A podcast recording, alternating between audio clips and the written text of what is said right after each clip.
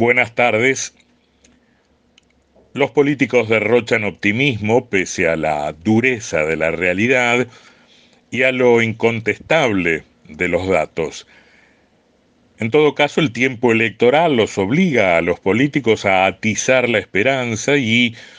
eh, a pesar del contexto inflacionario y a pesar de los pronósticos de recesión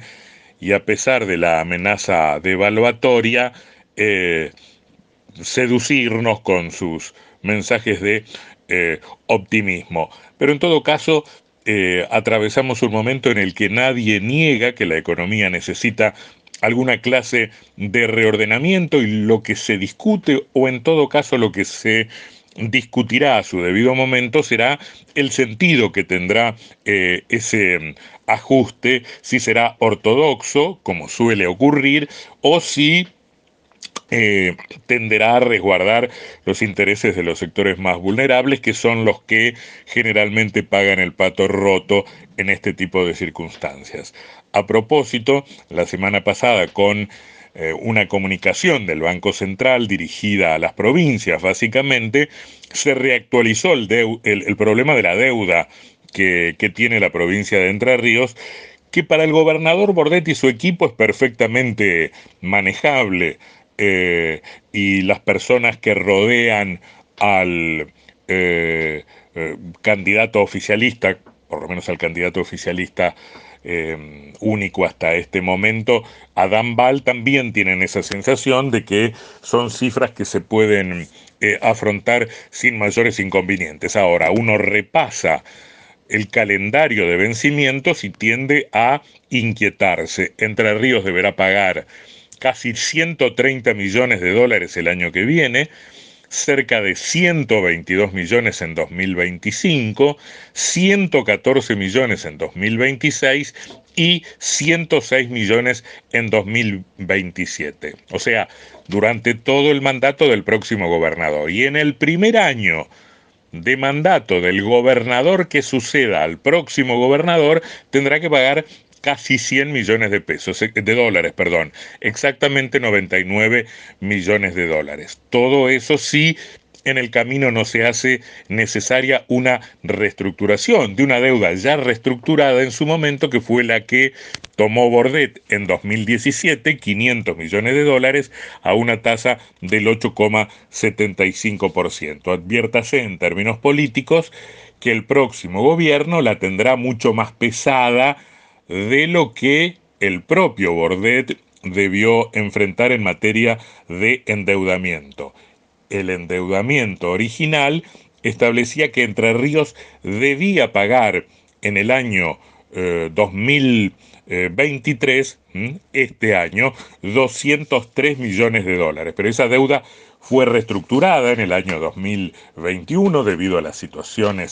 en el año 2023, año, 203 millones de dólares. Pero esa deuda fue reestructurada en el año 2021 debido a las situaciones de la pandemia, de, todos los inconvenientes que sufrió la economía argentina e internacional, y entonces Entre Ríos tuvo que pagar este año solo 88 millones de dólares. Mm, en realidad los terminará de pagar el día 8 de agosto.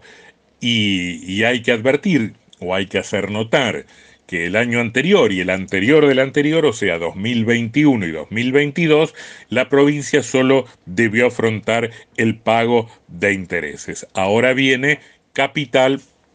más, más intereses. La provincia debió leer o los abogados de la provincia, que no son los abogados de la Fiscalía de Estado, son los abogados del Ministerio de Economía, los abogados del agente financiero y los abogados del estudio jurídico que en su momento asesoró al gobierno provincial para la toma del empréstito. Digo, tuvieron que estudiar muy finamente los detalles de la comunicación del Banco Central que extendió a las provincias el régimen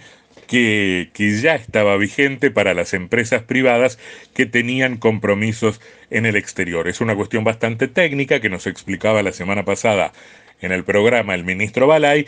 pero que no estaría alcanzando a la provincia de Entre Ríos por una serie de razones, por la duración de los títulos de la provincia de Entre Ríos, porque Entre Ríos reestructuró la deuda en marzo de 2021, o sea, en una fecha posterior a la que em, determina eh, para este nuevo régimen la comunicación del Banco Central y en virtud también de eh, el porcentaje de capital que Entre Ríos debe eh, cancelar ahora el 8 de agosto. el gobierno es optimista y cree que efectivamente va a poder acceder a los dólares. Dice, la situación nuestra es diferente de la provincia de Córdoba. En realidad son muy distintas las situaciones de diferentes provincias. Algunas provincias tienen, tienen dólares en cuentas a la vista. Lo que se interpreta es que el Banco Central tomó esta medida para cuidar sus reservas y obligar a las provincias que tienen dólares a usarlos y no a exprimir las, las muy alicaídas reservas de la autoridad monetaria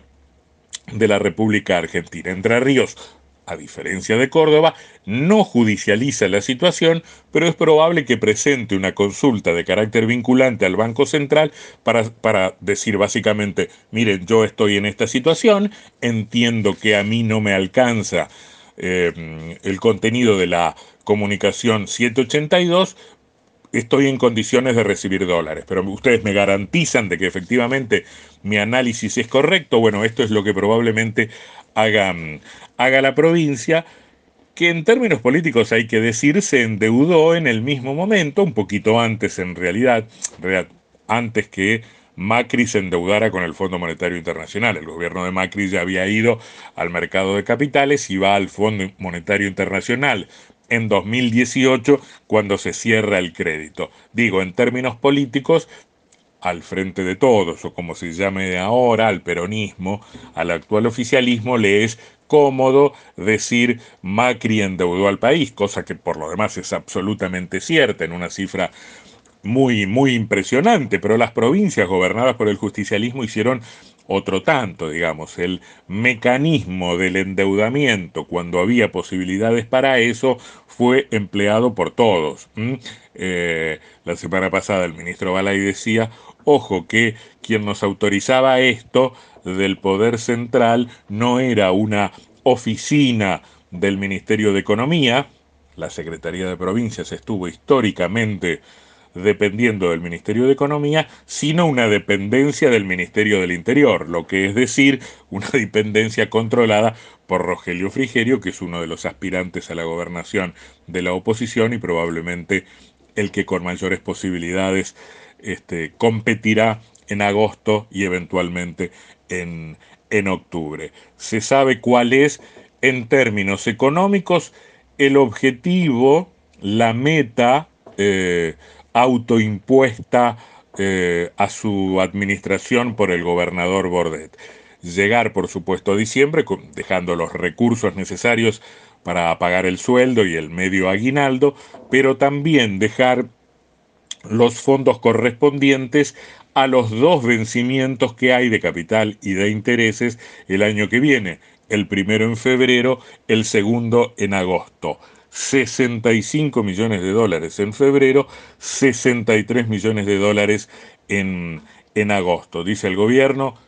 insiste con esto, son cifras manejables, hay que comparar lo que esto representa eh, en eh, en, comparación con la masa salarial o con una masa salarial. Siempre está el fantasma de la depreciación de la moneda nacional, de una devaluación de la moneda cuando uno está endeudado en dólares. Por eso explica el gobierno,